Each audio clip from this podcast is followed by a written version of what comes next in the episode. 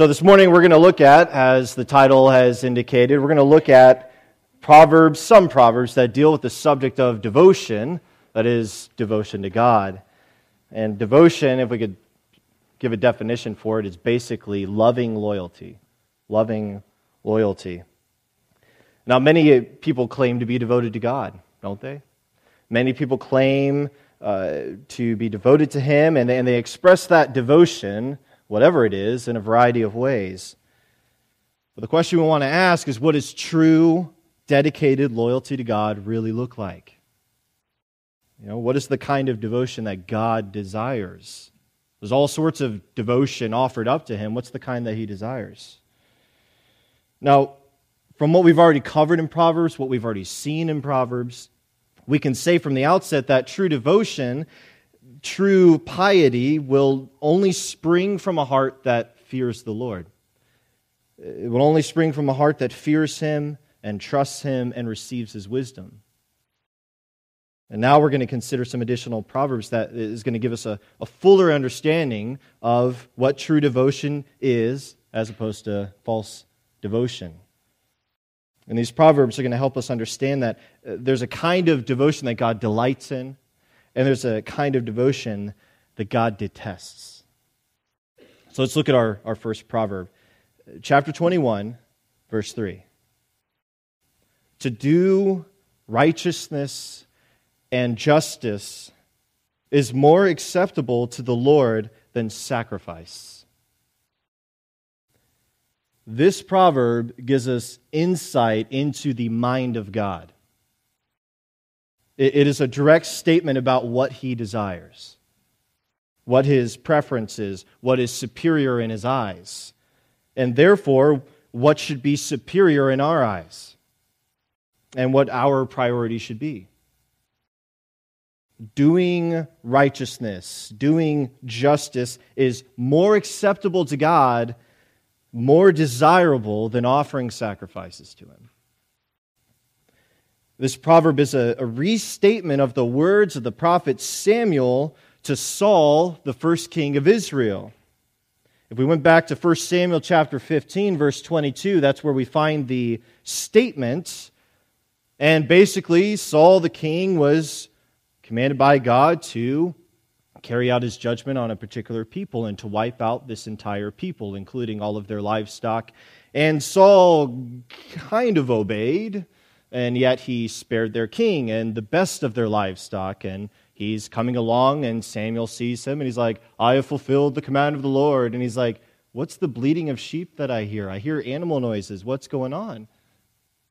And basically, Samuel's words to Saul are as follows. His, his point that he gets across to Saul is this He said to him, Has the Lord as great delight in burnt offerings and sacrifices as in obeying the voice of the Lord? Because Saul claimed that these extra livestock he was coming to offer as a sacrifice to God. Oh, okay. So I, I didn't, I didn't kill him like God commanded because I'm going to offer him up to him as, as a sacrifice. Has the Lord his great delight in burnt offerings and sacrifices as in obeying the voice of the Lord? Behold, to obey is better than sacrifice, and to listen than the fat of rams. So we can see that the term sacrifice, and as we see it in Proverbs, the term sacrifice refers to animal sacrifice. That is, an animal that a person has presented to God and slaughtered as an act of worship. We don't do this today. The people of ancient Israel were commanded by God to offer animal sacrifices. In fact, God instituted a whole sacrificial system of worship that the nation of Israel was to uphold and observe. And this sacrificial system was part of his law for them. It was part of his law, which they were to live by. So God prescribed this system of worship. And the reason he did this was so that the Israelites, as sinful people, could make atonement for their lives and maintain fellowship with him as he, the Holy One, God Almighty, dwelled in their midst. It was necessary. Sacrifices were by no means unimportant to God. They were not irrelevant to God. Uh, they had their place in the devotional life of God's people. They had their place. They were good. The sacrificial system served as a constant reminder for the people of Israel that the penalty of sin is death, that the shedding of blood was necessary for the forgiveness of sins, and that a, a sinner needs the life of another to be sacrificed in his place in order for him to be forgiven and reconciled to God, to have a relationship with God. Now, the animal sacrifices that the people of Israel repeatedly offered were only temporary coverings for their sin, and they foreshadowed the complete and sufficient sacrificial work of the coming Messiah, who would be pierced for their transgressions, crushed for their iniquities, so that the righteous wrath of God due to them for their sins would be completely satisfied once and for all. So it was, it was a picture of what God was going to do and accomplish in the Messiah. So the animal sacrifices that God commanded the people of Israel were supposed to be offered in faith, out of a desire to maintain fellowship with God, and as an expression of worship sacrifices in and of themselves, they were good and necessary. And God required them. And then above and beyond that, they could be offered just out, not that they were, man, some were mandated, but sometimes they could just come and offer a sacrifice just as an act of, of praise, of thanksgiving to God. They were voluntary as well. However, sacrifices weren't what God desired first and foremost from his people. What he desired first and foremost from them was righteousness. Righteousness. While the law, I mean, if you go back and read it, and usually when we refer to the law, you could just say the first five books, the Torah, Genesis through Deuteronomy. The law of God is contained in there, and you'll see it. The, the law contains a lot of detail regarding God's requirements for sacrifices. It's very specific. The commands regarding ceremonial sacrifices, however, were never to overshadow God's central commands for his people. So, a lot of detail going into the requirements of how you are to come before me in my presence to offer a sacrifice to me in a way that is acceptable to me. A lot of detail, but that was never intended to mean that it somehow is more important than these central commands that he's given his people, which are, You shall be holy, for I the Lord your God am holy. That's a central command. That command is actually found in Leviticus, which is replete with all these specifications about the sacrifices. But there's that command you shall be holy. For I, the Lord your God, am holy. Also, you shall love the Lord your God with all your heart and with all your soul and with all your might. And Jesus affirmed that that is the greatest commandment. And the second is like it the second commandment is also found in Leviticus you shall love your neighbor as yourself.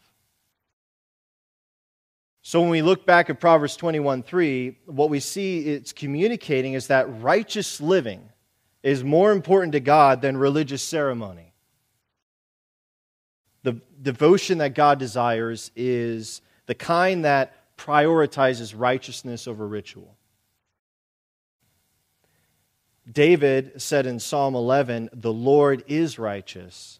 He loves righteous deeds.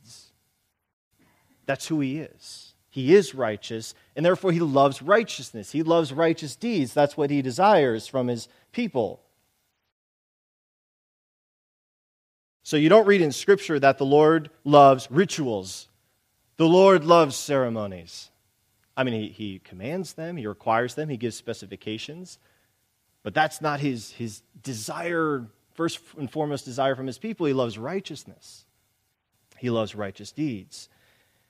You read that he loves righteousness and justice. That's what you read when you read Scripture. So when you assess your own level of devotion to God, do you focus primarily on your level of religious activity or on your level of righteous living? Think about that. Do we, do we think in terms of religious activity, church involvement? I'm involved, I'm active. Or do we think in terms of Am I submitting my life to God? Am I, am I carrying out the things He's called me to do in, in every area of life? Am I, am I practicing righteousness? Am I living righteously? Am I living in a manner that's worthy of Him? Am I, am I being more and more, becoming more and more like Jesus Christ? So the principle of Proverbs 21:3 it, it applies to us today, even though animal sacrifices are not among our uh, outward displays of religious devotion. So you can scrap that. They're not part of our outward displays of religious devotion, but the principle is the same. Here's the general idea God desires obedience more than he desires offerings. He desires your obedience more than he desires your offerings. The devotion that God desires is the kind that is expressed primarily through obedience. Consider the words of Jesus in John 14. He says this If you love me, John chapter 14, verse 15, here's this statement If you love me, you will keep my commandments. If you love me, you will keep my commandments. And he goes on to say in verse 21 in chapter 14 of John Whoever has my commandments and keeps them, he it is who loves me. And in verse 23, if anyone loves me, he will keep my word, and my Father will love him.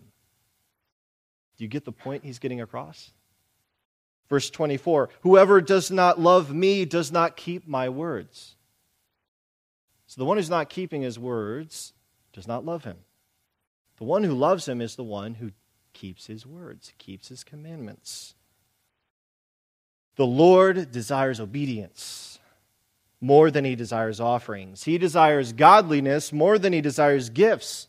He desires submission more than he desires singing. He desires purity more than he desires prayer. This is not to say that he wants one and not the other. It's, it's not that he desires righteousness and not prayer, not saying on all this, this stuff. No, he, he desires those things, but it's a matter of priority. What does he desire most and more? What God wants most from us should be our priority in our devotion to Him. I'm devoted to the Lord. Therefore, my priority should be the thing that He wants most from me, which is righteousness. That is, righteous living, obedience. Jesus, in his Sermon on the Mount, taught this in Matthew 5. So, if you are offering your gift at the altar, and again, he's, he's speaking to Jews. They're under the law. There's this the sacrificial system. So that's the context. If you're offering your gift at the altar and there remember that your brother is something against you, leave your gift there before the altar and go. First, be reconciled to your brother, and then come and offer your gift. It's a matter of priority. And in Matthew chapter 23, Jesus condemned the religious leaders in Israel, the religious teachers. He said to them, Woe to you, scribes and Pharisees, hypocrites! For you tithe mint and dill and cumin and have neglected the weightier matters of the law justice and mercy and faithfulness. These you ought to have done without neglecting the others. You blind guides, straining out a gnat and swallowing a camel. Let me be so meticulous in tithing, which God, God has called us to tithe. I'm going to tithe my spice rack, get the cumin, one tenth. I'm going to be so meticulous about this little thing, and I'm neglecting the greater thing that God's telling me to do, what He desires most justice, mercy, faithfulness. Let me ask you, is it easier just to, you know, if we were Israelites tithing, be easier to just tithe your spice rack, right, than to actually carry out and live, uh, carry out the commands that God's given you and live the way He's called you to, to live?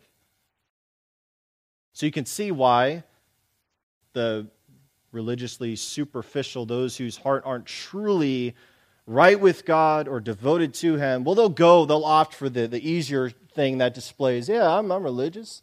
I love God. I tithe my cumin. And notice this too. What's very, what's very important, we can't miss this, is uh, Jesus said the weightier matters of the law, some commands are far more important and should be a priority, right? It doesn't mean the other ones are not important. And he said, you, These you ought to have done, justice, mercy, and faithfulness, without neglecting the others. He wasn't telling them, Why you bother tithing? No, they were required to tithe without neglecting the others. So it's a matter of priorities. And let's, let's get an example for the church. We're going to take uh, communion. An example uh, for this principle that applies to us today. If we read in uh, 1 Corinthians chapter 11, starting in verse 17, I mean, there's a passage where uh, Paul's addressing the matter of the Lord's Supper with the Corinthians.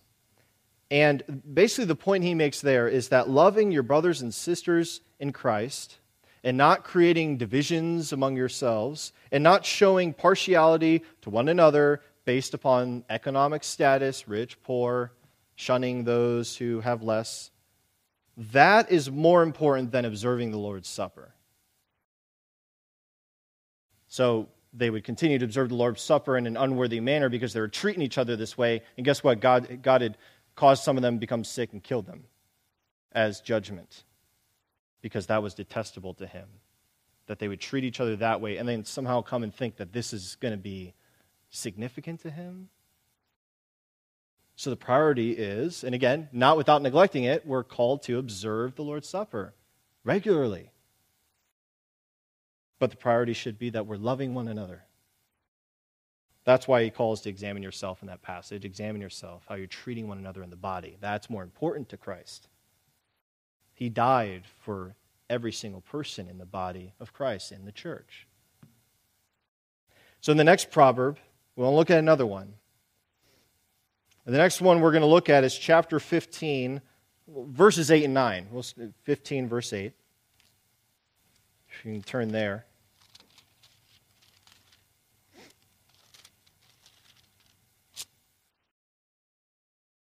And here's what we'll see. We're going to see that any kind of devotion that neglects and rejects righteousness and obedience to the Lord is not just deficient in God's eyes, but it is detestable to Him. It's not just deficient, it is detestable chapter 15, verse 8, Proverbs The sacrifice of the wicked is an abomination to the Lord. That's a strong word. Abomination. To say that something's an abomination to the Lord means that it is utterly detestable and offensive to Him. You know, just think about it. You know, you get a plate of horrendous food and your nostrils flare, right? You know, reel back. It is detestable. That's an abomination. The sacrifice of the wicked is an abomination to the Lord. But the prayer of the upright is acceptable to him. To say it's acceptable to him, literally, it says in the Hebrew, it is his delight. The prayer of the upright is his delight. So, what we see here are two kinds of people a wicked person and an upright person. An upright person is someone who, whose heart truly fears the Lord and trusts in him. And a wicked person is someone whose heart is hardened in unbelief and rebellion towards the Lord. There's that distinction. Now, notice that both of these people are depicted as religious. They are both expressing devotion to the Lord, the God of Israel, the one true God. So the picture here is not of, of a believing Israelite and some pagan Gentile. What are you doing here? Pagan stuff? That's disgusting. It's detestable to me. No, it's, it's of two Israelites coming to the Lord, the God of Israel, the one true God, to offer their devotion So we have two, basically, two professing believers, right? I mean, we don't, we don't have like some kind of halo over our heads to know who's truly born again, who are the real saints here. We have, on the outward appearance, they profess to be believers. They profess devotion to the Lord. They're, they're coming and either offering sacrifice or praying to the Lord. So they got that part right. It's directed in the right direction. One professes faith in the Lord, but has no interest in obeying the Lord and doing what is right according to the Lord. He is called wicked because his life is characterized by wickedness, sin, worldliness, and a lack of righteousness. The other professes faith in the Lord. He professes faith in the Lord as well. And he obeys the Lord, although imperfectly.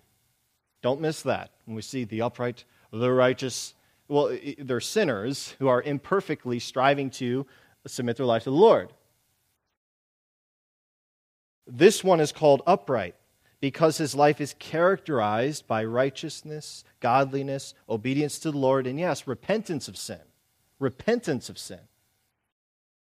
His prayers, his sacrifices, his expressions of devotion to God are delightful to God. What is then the litmus test for devotion that is delightful to God? What's the litmus test? What's like the one thing that indicates that's devotion that's delightful to God? Is it is it belief? Is it sincerity? Is it consistency? Is it passion? No. The litmus test for devotion that's delightful to God is righteousness, obedience to God. That's how you can determine what kind of devotion is delightful to God as opposed to devotion that's detestable to Him, that He rejects. So you may be thinking, isn't the litmus test faith? Isn't it faith?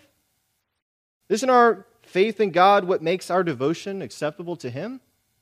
Or maybe you're thinking, isn't the litmus test love? Isn't it when we express our devotion out of genuine love for God that He delights in it? Well, that I would say faith and love, well, that needs to be present, right? Is it the litmus test? Well, here's what I would say genuine faith in God produces good works. We read that in James not too long ago. We just kind of reiterated that point in our scripture reading. And as far as love for God goes, genuine love for God is expressed through obedience to God. We just read what the Lord Jesus Christ said. He who has my commands and obeys them, he's the one who loves me.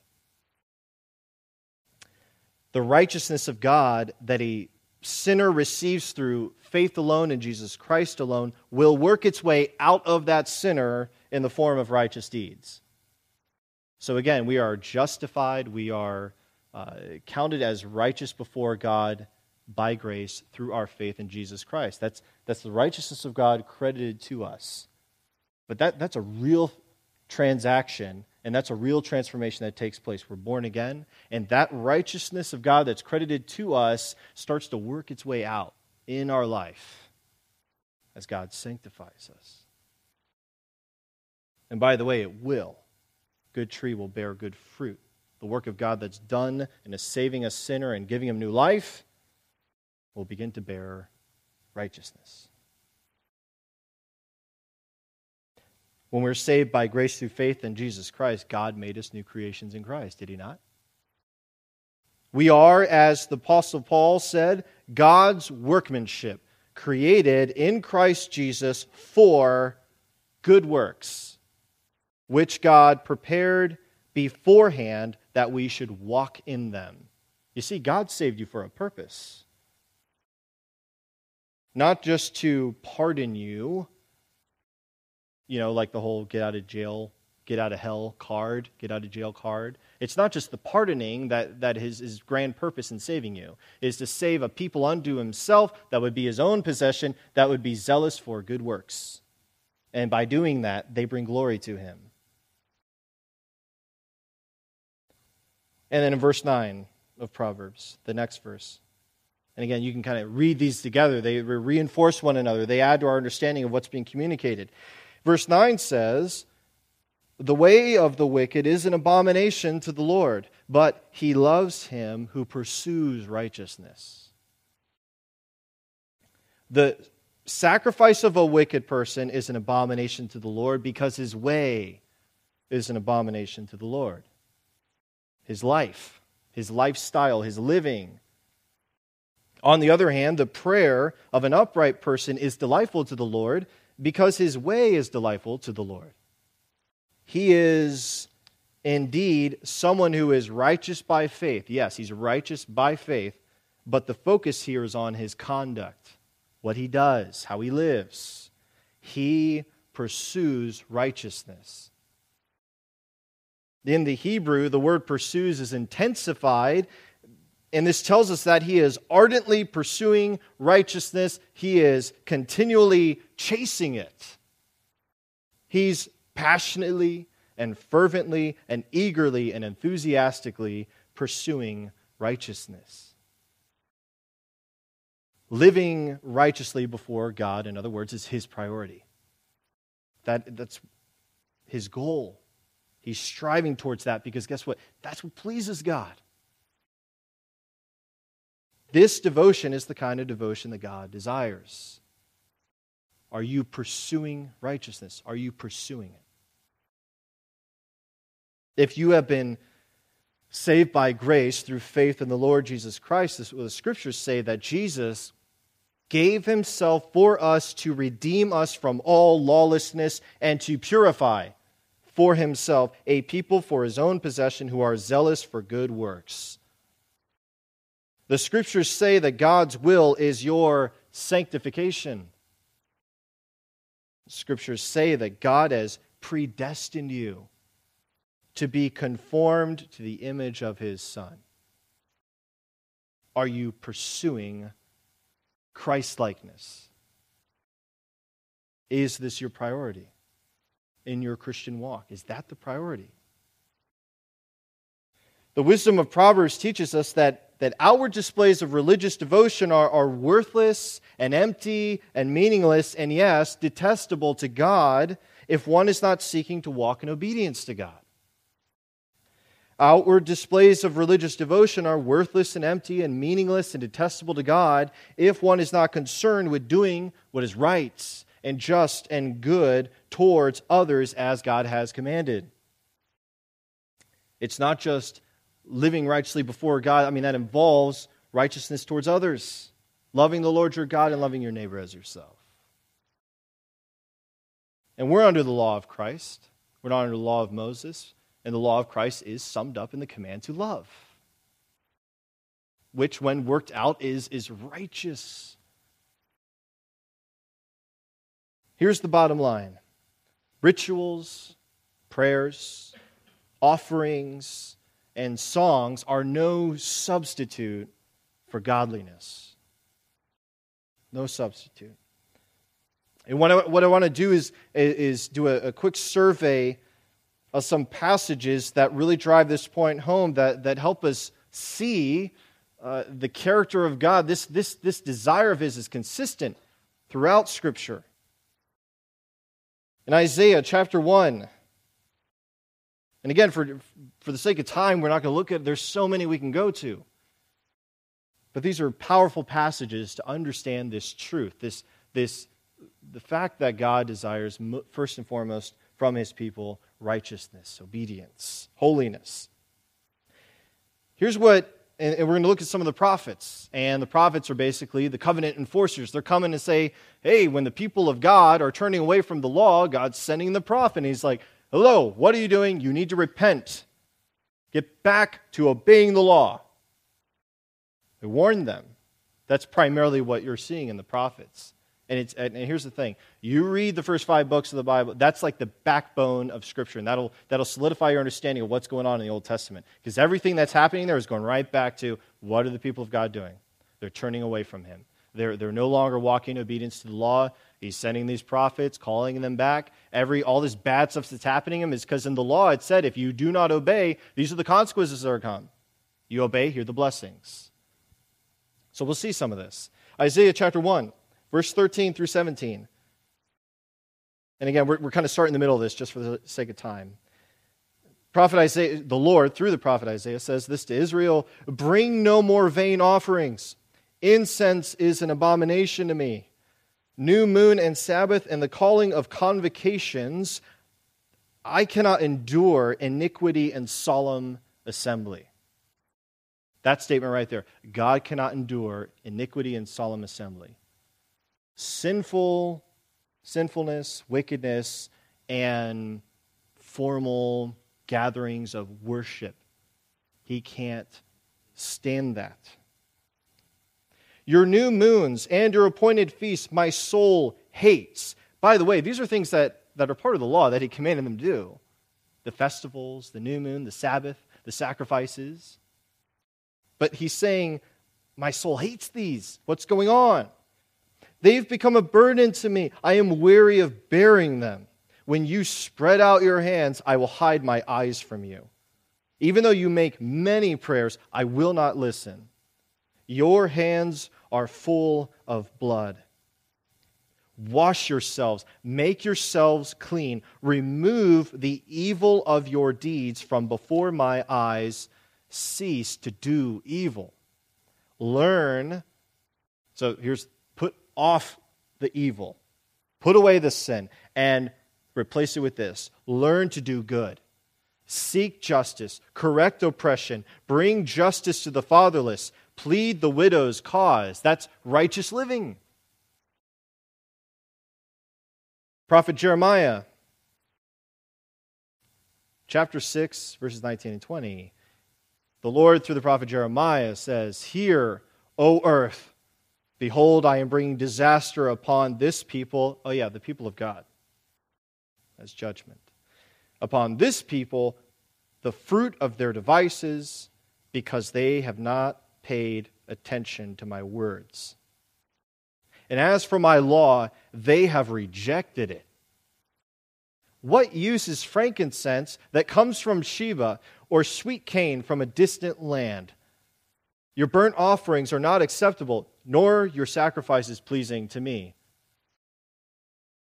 But didn't you know that frankincense came from Sheba and that's like top grade quality? Sweet cane, I mean, that was from a distant land, right? So it's more worshipful, right? What use is that? You, they have not paid attention to my words. Amos chapter 5, verses 21 through 24. This is actually a, a, a favorite of mine. Again, just as someone who, who leads congregational singing and music, it's, it's a good reminder, this, this principle here. I hate, I despise your feasts, and I take no delight in your solemn assemblies. Even though you offer me your burnt offerings and grain offerings, I will not accept them. And the peace offerings of your fattened animals, I will not look upon them. Check this next one out. Take away from me the noise of your songs to the melody of your harps, I will not listen. Get that noise away from it's noise. But let justice roll down like waters and righteousness like an ever flowing stream. So again, these things, it's not that God doesn't desire these, he, these things, the singing, the offerings, the sacrifices, these assemblies before Him to worship Him, but what He desires is the righteous living, obedience to his, his law, his commands, to be living the way he's called you to, so that that gives substance and meaning to those expressions of worship and devotion. Last one, last one. Micah chapter 6, verse 6 through 8. With what shall I come before the Lord and bow myself before God on high?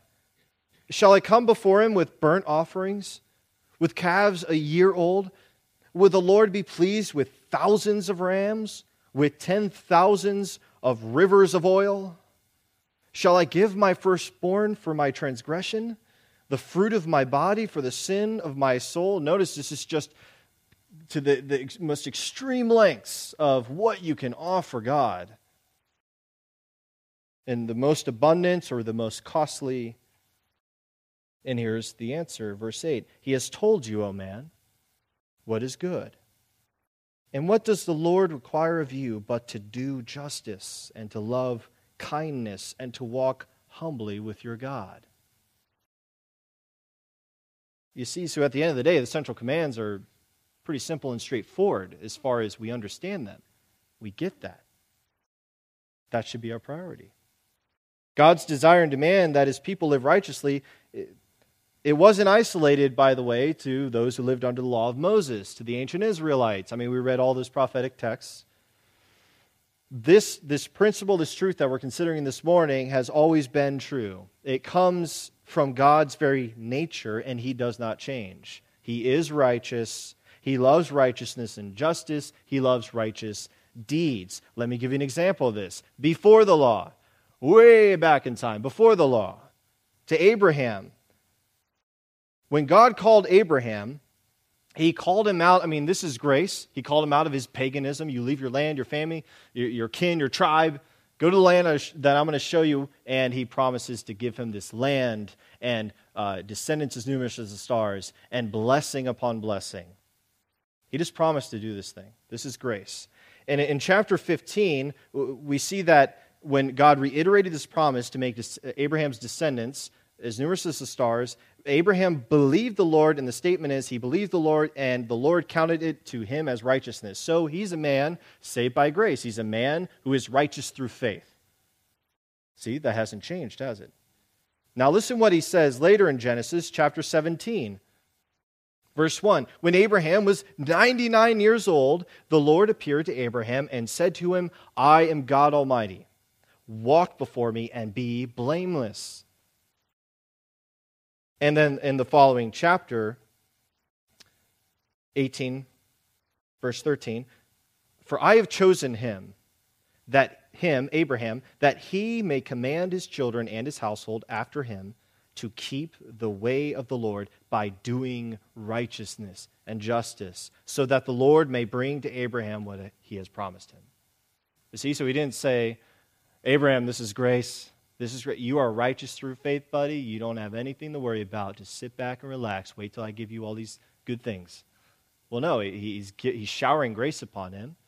He's crediting righteous to him because of his faith, and yet he's also saying, commanding him to walk righteously, to live righteously, and to teach his kin to do the same, his, his children and the generations after him. And now let's fast forward after the law to the church. And again, we've already seen what the Lord Jesus has said. And we can look at 1 John. Here's another passage that'll reiterate the fact that, that the very same principle applies to us today in the church. 1 John chapter 2, verse 3 through 6. And by this we know that we have come to know him, if we keep his commandments. Whoever says, I know him, but does not keep his commandments, is a liar, and the truth is not in him. But whoever keeps his word, in him truly the love of God is perfected. By this we may know that we are in him. Whoever says he abides in him ought to walk in the same way in which he walked. Whoever says he abides in Christ ought to walk in the same way in which Christ walked, which was righteously. Righteous. Now we're going to consider one final proverb in closing. Chapter 28, verse 9, which says this. I want to turn there. Chapter 28, verse 9. This proverb says if one turns away his ear from hearing the law, even his prayer is an abomination. The devotion that God desires is the kind that prioritizes righteousness. That's what we're, we're getting across this morning. We're getting from God's wisdom. How do we know what is right? How do we know what righteousness looks like? How do you know? Is it just you kind of think, well, this feels right? I think God thinks this is right. No, we, we look to the law of God we look to his instruction, his word. God's word is our perfect, objective standard of morality. His word instructs us in the way of righteousness. So here's what Proverbs 28 9 is basically saying We have prayer, which is our communication to God. Prayer is our communication to God. And then the law, which is basically referencing his written word, that's his communication to us. We're not waiting for a soft voice. You know, we, we, we have his word, he's communicating to us through his word. If we refuse to hear his word, he will refuse to hear our prayer. That's the basic idea. If we refuse to hear God through his word, then, then he will refuse to hear our prayer. And again, unless that's a prayer of confession and repentance of the fact that you haven't been listening to God's word and you want to live rightly and submit your, your ways to him. And I want to re- share one uh, commentator's comment on this, this particular proverb. He says this We must not miss, again, talking about Proverbs 28, verse 9, if one turns away his ear from hearing the law, even his prayer is an abomination. He says, We must not miss the force of this condemnation. Prayer is meant to be a drawing near to God with adoration, confession, and supplication, like requests to God. Solomon says that when the person praying is one who turns a deaf ear to God's law, even his prayer, even that act meant to win God's heart, is unspeakably repulsive to God. While biblically defined prayer is a wonderful and vital thing, it is easily abused. It is itself a no commitment endeavor, right? And do you understand what's going on? I mean, it's easy for you to pray. You can do it right now. It's so easy. So it's a no commitment endeavor. A person can pray heartily and often while walking in stubborn defiance of God and His Word. Worse, the deluded individual can comfort himself that he is a great and godly man because, after all, he prays. And prayer, we are endlessly told, is a powerful thing. Well, yes, it is. But guess what? When any of that is offered as a substitute for obedience, a substitute for righteousness in the place of godliness, well, that that is not a powerful thing at all. That is a detestable thing to God. And that's why, as an illustration, uh, yesterday, two daughters in the, the Kovacs household, who shall remain nameless, had an, you know, an altercation. One daughter plowed the other daughter over, pushed her down. And the mother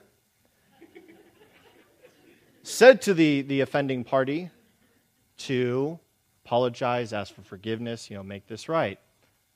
And this daughter uh, decided that she didn't want to do that. I don't want to do that. And then mommy said, well, okay, well, then how about we pray and ask God to help you change your heart so that you can do what is right.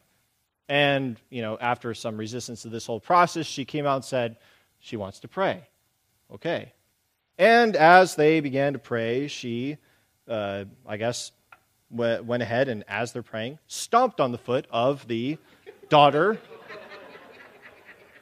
So, what's, what's the issue here? I mean, again, that's just a picture, but it kind of shows you just the, the human nature, depravity of man, even in ch- children. Uh, but prayer is easy, isn't it? And sometimes we say, well, I'll just, I'll, just, I'll just pray, God, forgive me for that thing I did, and not actually try to make things right. It's easier to just come to God in prayer. And I had the, and so me doing all the sermon prep, it's all fresh in my mind. Now, daughter, you know that when you pray to God and you have no desire to do what is right to God, that prayer is an abomination to God. Or, you know, that's, he doesn't like, he doesn't want to hear that prayer. I know I, will get better, you know, speak to them as they can understand. But you, do you see the idea there? What does God want? Now, first of all, He'd want you to not plow your sister over and knock her down to the ground. That's not righteousness, but that's sin. Okay, but when sin happens, we respond to it rightly, righteously, which is uh, repenting, confessing it, asking for forgiveness, making things right with your neighbor, your sister. Um, and you can pray to God for help in doing that, but if there's no, if there's an intention of doing that, then that prayer is what? It's, it's empty, meaningless, and yes, it's even detestable that you would offer up that in place of doing what God's called of you. So listen, God wants your prayers. God wants your offerings. God wants your singing. God wants you to be present when your local church assembles. God wants you to observe the Lord's Supper, which we're about to do, but not in place of obedience to his word. Make righteousness your priority. Make Christ likeness your goal. Let's pray. Father, as we prepare uh, for communion, Lord, we just, we just ask for your help in this very thing that we've been thinking about and considering from your word the fact that you desire most from us righteousness, justice, faithfulness, kindness, mercy, all eh, obedience to your word, which is good and which is for our good, that we may love you and love one another. May that be our priority. May that be our goal. May we pursue, be a people who pursue righteousness, that that is our priority.